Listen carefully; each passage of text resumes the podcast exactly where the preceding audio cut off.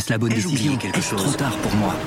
Prenez vos décisions d'investissement avec le soutien de Clarity AI. Gérez votre portefeuille tout en lui assurant une croissance durable grâce à l'association d'une IA puissante et d'une grande expérience de l'industrie. Notre technologie augmente l'efficacité des processus réglementaires, y compris ceux liés à l'article 29 de la loi énergie-climat. Réduisez les risques et atteignez vos objectifs de durabilité en vous basant sur des faits vérifiés et des méthodologies transparentes. Clarity AI, la technologie au service des décisions humaines. Rendez-vous sur clarity.ai et passez à l'action dès aujourd'hui. Prendre euh, justement la décision aujourd'hui, c'est respecter euh, nos exposants qui vont investir un certain nombre euh, d'argent pour pouvoir être au salon. C'est respecter les visiteurs qui souvent prennent des chambres d'hôtel à l'avance pour venir voir le salon en famille. C'est respecter des politiques qui viennent l'arpenter. Je pense que c'est le respect de tout le monde ce soir en décidant bien à l'avance de, ne pas faire le salaud. Ce devait être la 59e édition du Salon de l'agriculture. Elle aurait dû démarrer le 27 février dernier, mais cette année, les veaux, les vaches et les cochons qui font le plaisir chaque année des petits et des grands visiteurs sont restés à la ferme, loin de la capitale. Une décision de bon sens, comme l'expliquait Arnaud Lemoine, l'un des organisateurs du salon, en direct sur BFM TV. Mais c'est aussi un symbole d'une crise sanitaire qui a touché le secteur agricole.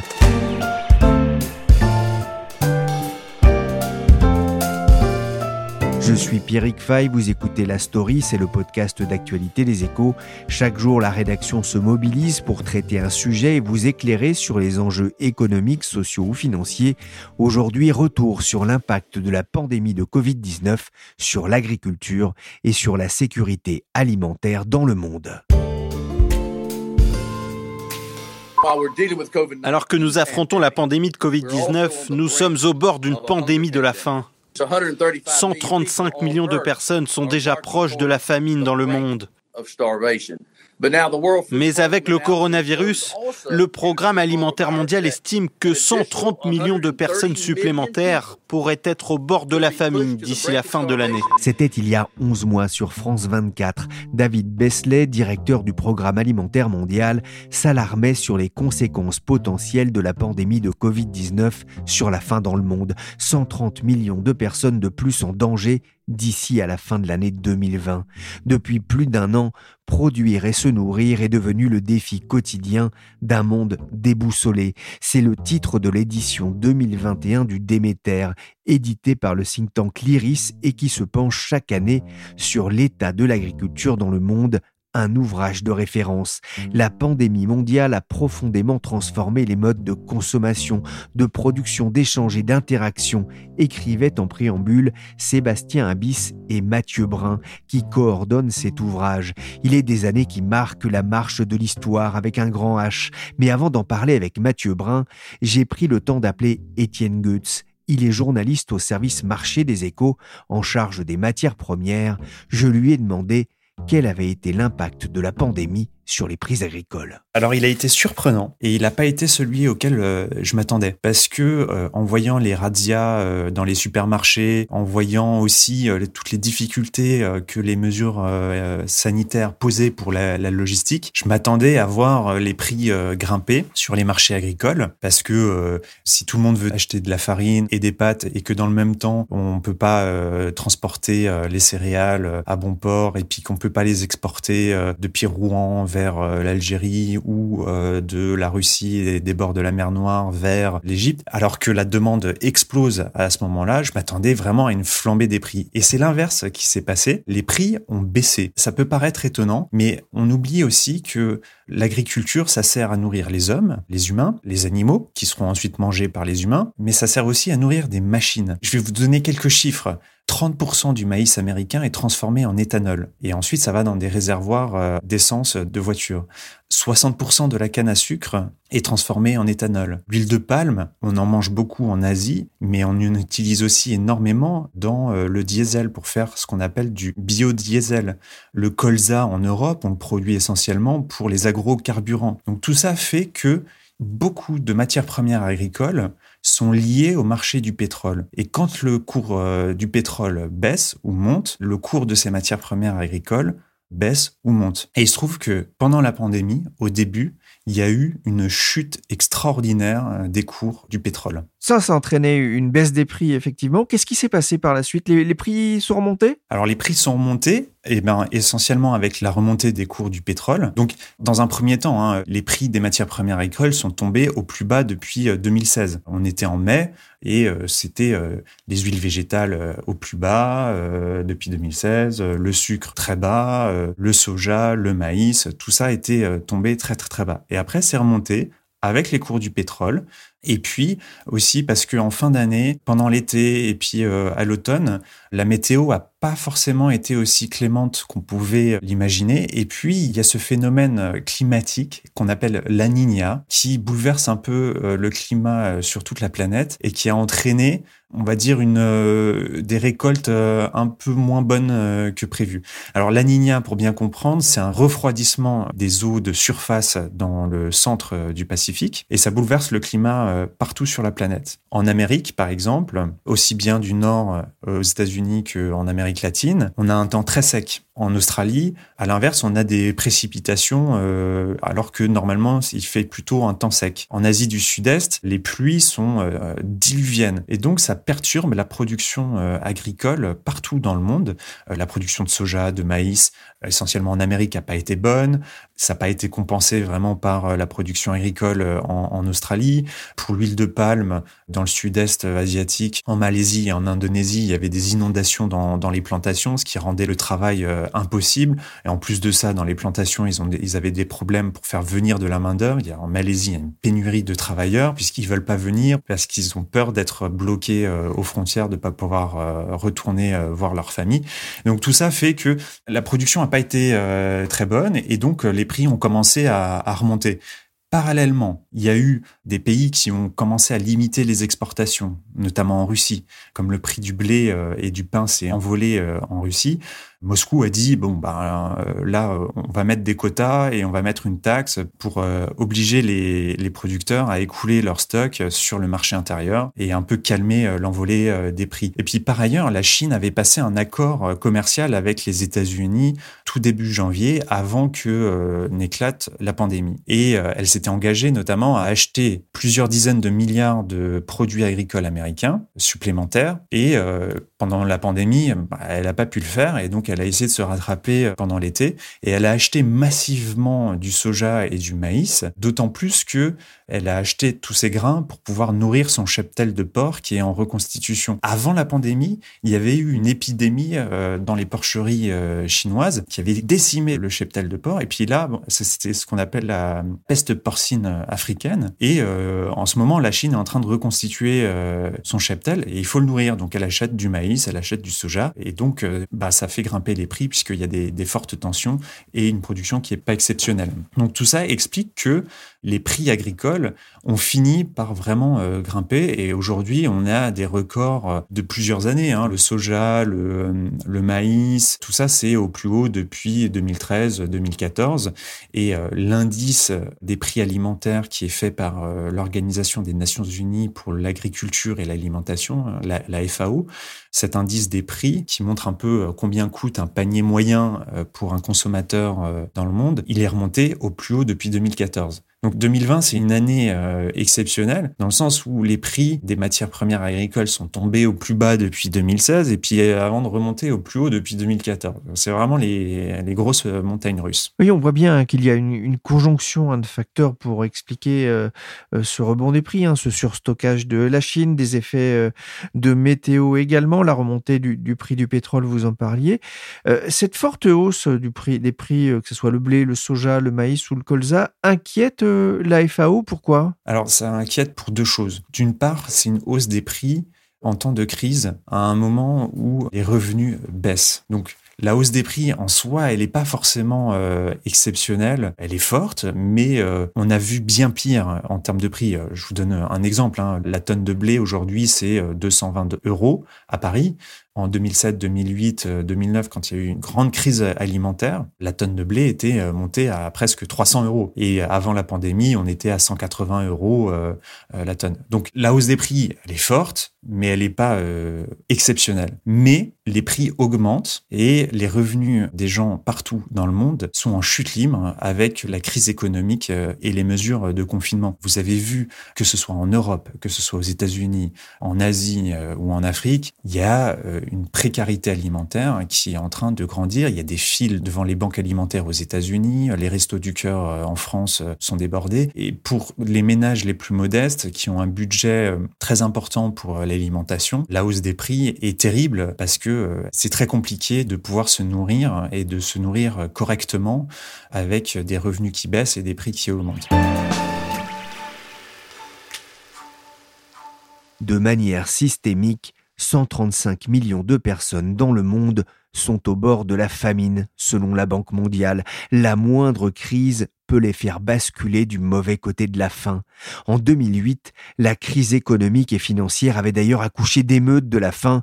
Il y a des tensions aujourd'hui dans certains pays. Conséquence directe des entraves aux déplacements et au commerce, des villages ont été isolés, privés de matériel agricole et d'aide. Nous, on s'attend à ce que le nombre de nos malnutris soit multiplié par deux ou trois, voire cinq, autour du mois de novembre-décembre, où c'est le record normalement, mais qui n'a pas semé ne peut pas récolter.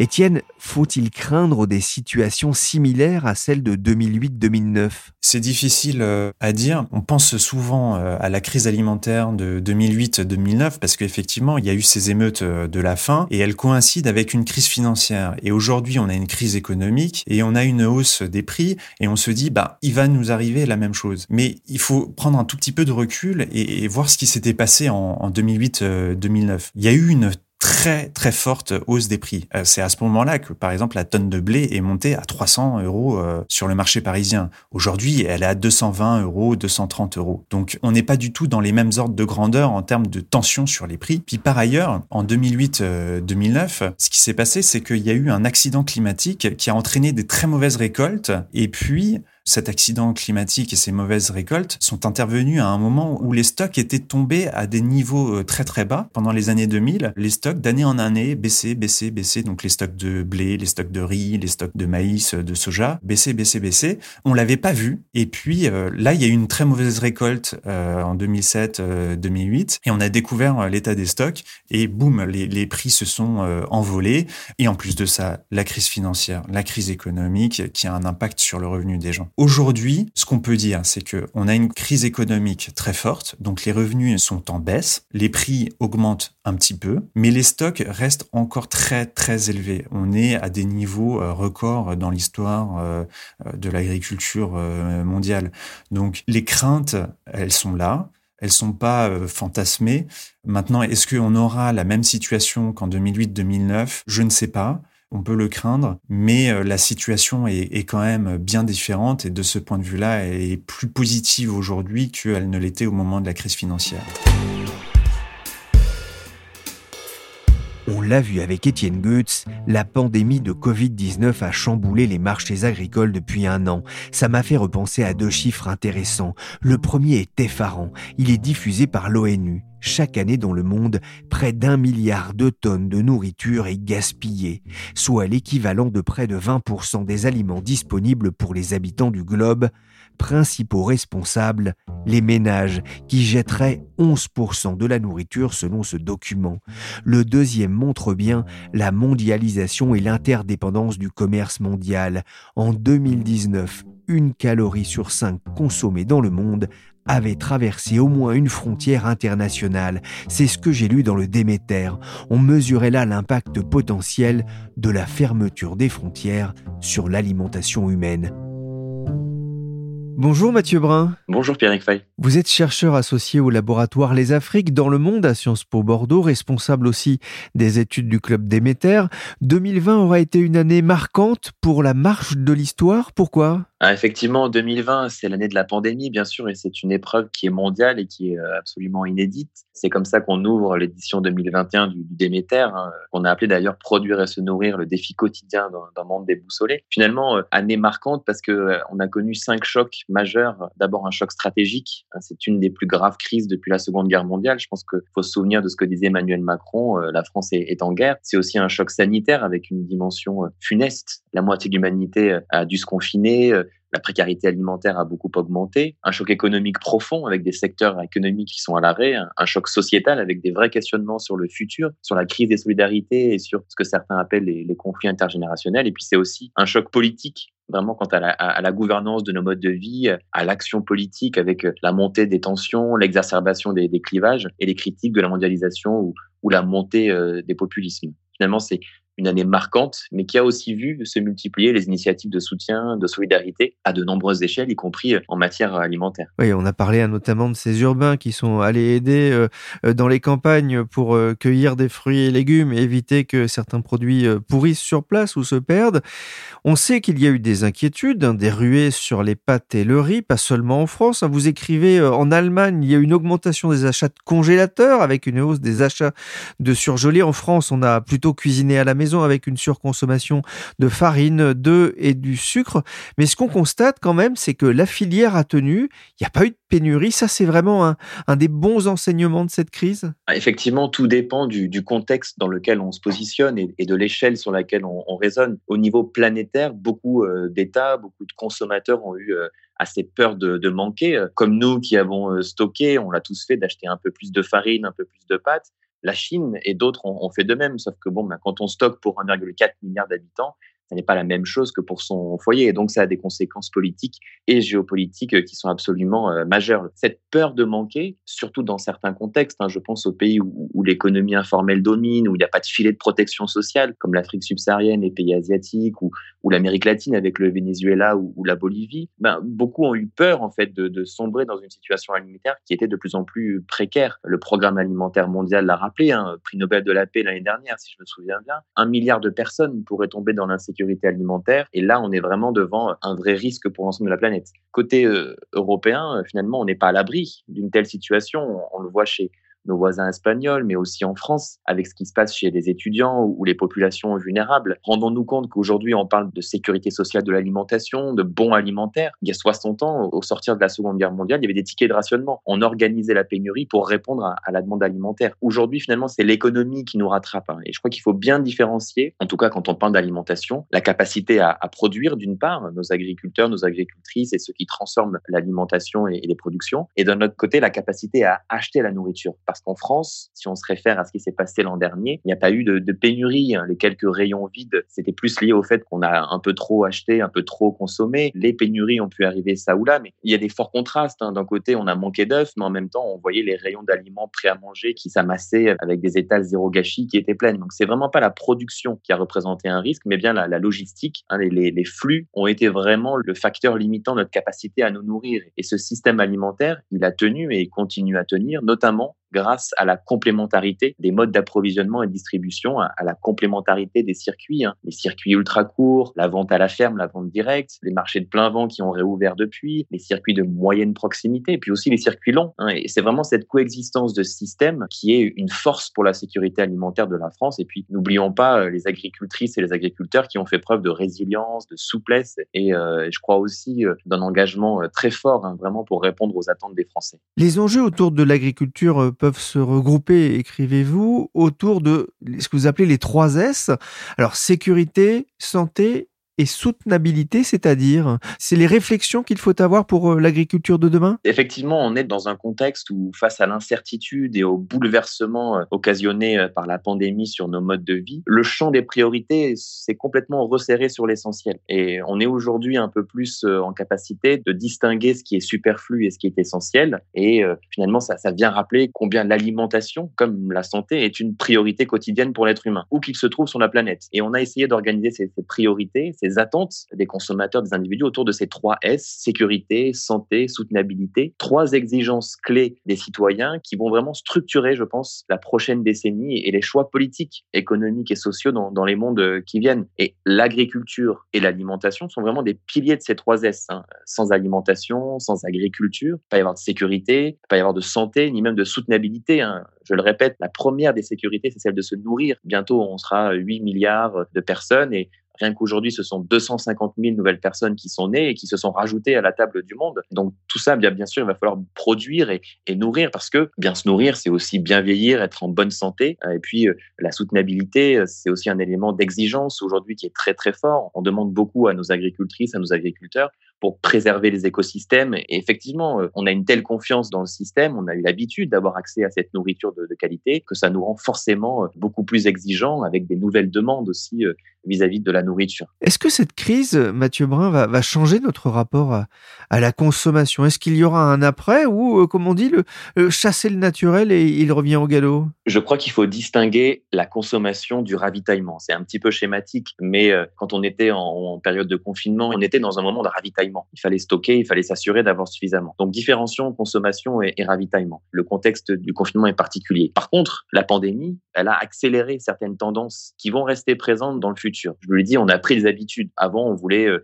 la sécurité sanitaire, en tout cas dans le système français, elle est, permise et elle est haute, elle est une haute valeur. On voulait des prix bas, un bon goût et puis des produits qui étaient pratiques. Et face à ces attentes un peu classiques, on a aussi des tendances qui s'accélèrent. Consommer responsable et local, le, Made in France dans l'alimentaire qui a connu une grosse croissance depuis un an, avec derrière l'enjeu de mieux rémunérer les producteurs, avec euh, l'exemple de la forte croissance aussi des, produits étiquetés euh, C'est qui le patron. On a aussi des tendances autour de la santé, de la minceur, du bien-être, le bio et le local. On veut de la tradition, de l'authenticité. Est-ce que ça veut dire qu'on va manger moins mondialisé? Est-ce qu'on va se passer de notre jus d'orange le matin, de notre café, notre pain au chocolat, ou du moins du, chocolat qui est dans, dans, le pain au chocolat? On a une grande faim euh, aussi de naturalité, d'environnement et, de climat. Et dans le même temps, euh, les tendances qui se sont améliorées, enfin qui se sont développées, ce sont aussi celles qui sont liées à l'affirmation de nos individualités. On veut se distinguer, on mange sans viande, sans gluten, sans résidus de pesticides, on veut être locavore, paléo, crudivore, etc. Et j'en passe. Ces attentes, finalement, elles sont révélatrices de l'émergence d'une nouvelle éthique alimentaire qui a certainement été accélérée par la pandémie, où se croisent euh, des dimensions euh, telles que l'attention qu'on porte au corps, à la nature, à la responsabilité citoyenne, à l'animal et à la transparence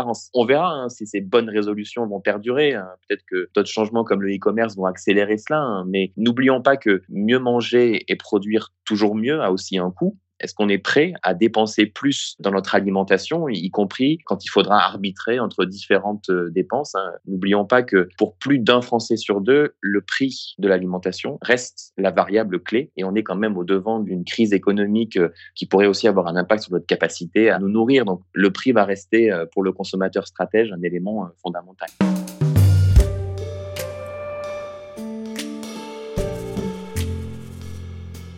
J'en parlais avec Étienne Goetz, un journaliste matière première aux échos. La FAO s'inquiète des conséquences de la crise sanitaire avec euh, cette hausse des prix de certaines denrées de base. C'est un des risques que vous identifiez pour l'année 2021 La planète alimentaire est en surchauffe. On voit une envolée des prix qui est bien réelle euh, depuis 2020. Euh, hein. C'est en termes de prix plus 20% pour le blé, 30% pour le maïs, 50% pour le soja, hein, qui sont parmi les céréales qui sont les plus consommées, les denrées qui sont les plus échangées. L'année 2020 a vraiment vu exploser hein, le prix des matières premières agricoles. Globalement, euh, ces cours, ils ont progressé euh, de 15 à 20 La pandémie, elle a complètement déstabilisé les systèmes alimentaires. Hein. Je vous l'ai dit, de, grands pays comme la Chine veulent reconstituer leur stock, sauf que la Chine a les moyens d'acheter, même si le prix est élevé. Hein. Le quoi qu'il en coûte alimentaire en Chine, il a du sens. N'oublions pas que ceux qui président aujourd'hui euh, à la destinée de la Chine sont ceux qui ont vécu les grandes famines. La question qu'on peut se poser, c'est est-ce qu'on va connaître une situation similaire à celle des masques, c'est-à-dire à manquer de stock et donc à ce qu'il y ait une concurrence sur ces produits euh, alimentaires. Tous les pays pourront-ils s'acheter cette nourriture hein? Et je crois qu'il faut le rappeler, euh, il y a une sensibilité très forte des systèmes alimentaires aux,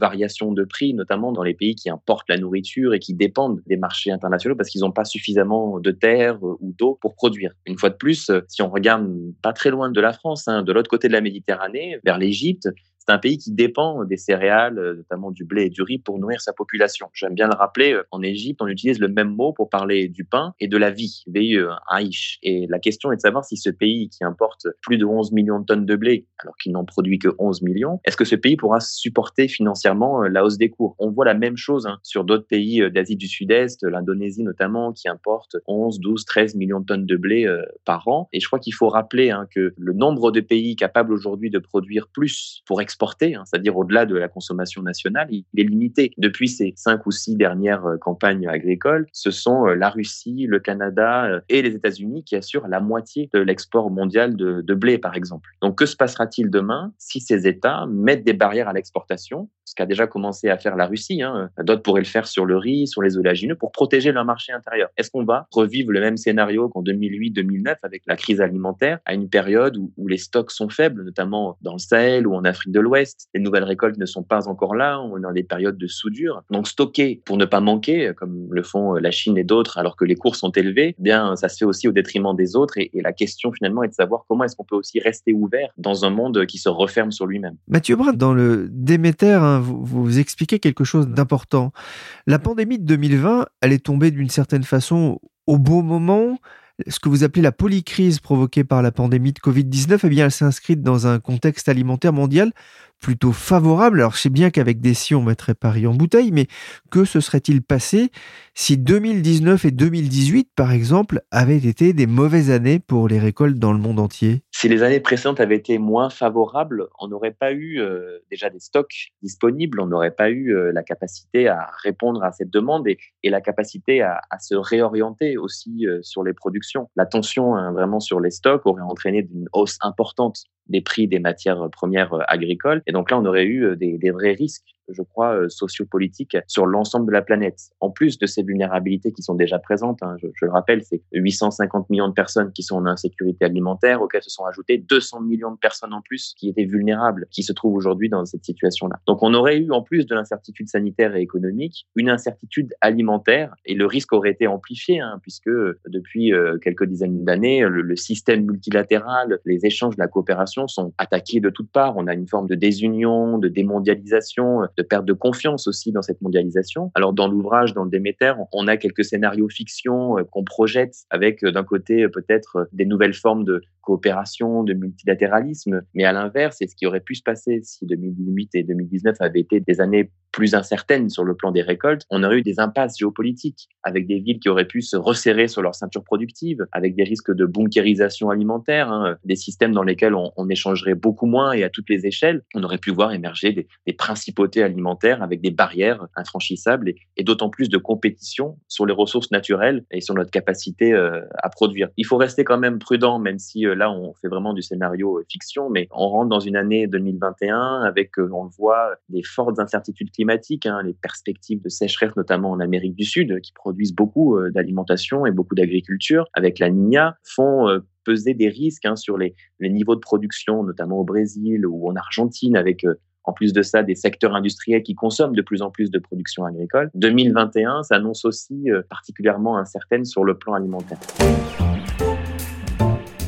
Merci Mathieu Brun, responsable des études du club Déméter, et merci Étienne Goetz, le monsieur matière première des échos, que vous pouvez retrouver régulièrement dans les pages marché du journal et sur le site leséchos.fr.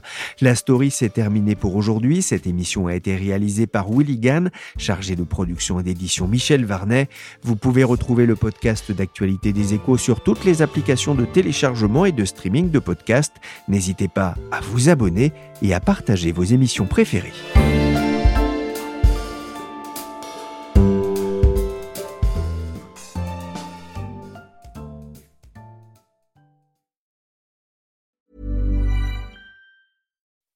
When you make decisions for your company, you look for the no-brainers. If you have a lot of mailing to do, stamps.com is the ultimate no-brainer. Use the stamps.com mobile app to mail everything you need to keep your business running with up to 89% off USPS and UPS. Make the same no-brainer decision as over 1 million other businesses with stamps.com. Use code PROGRAM for a special offer. That's stamps.com, code PROGRAM.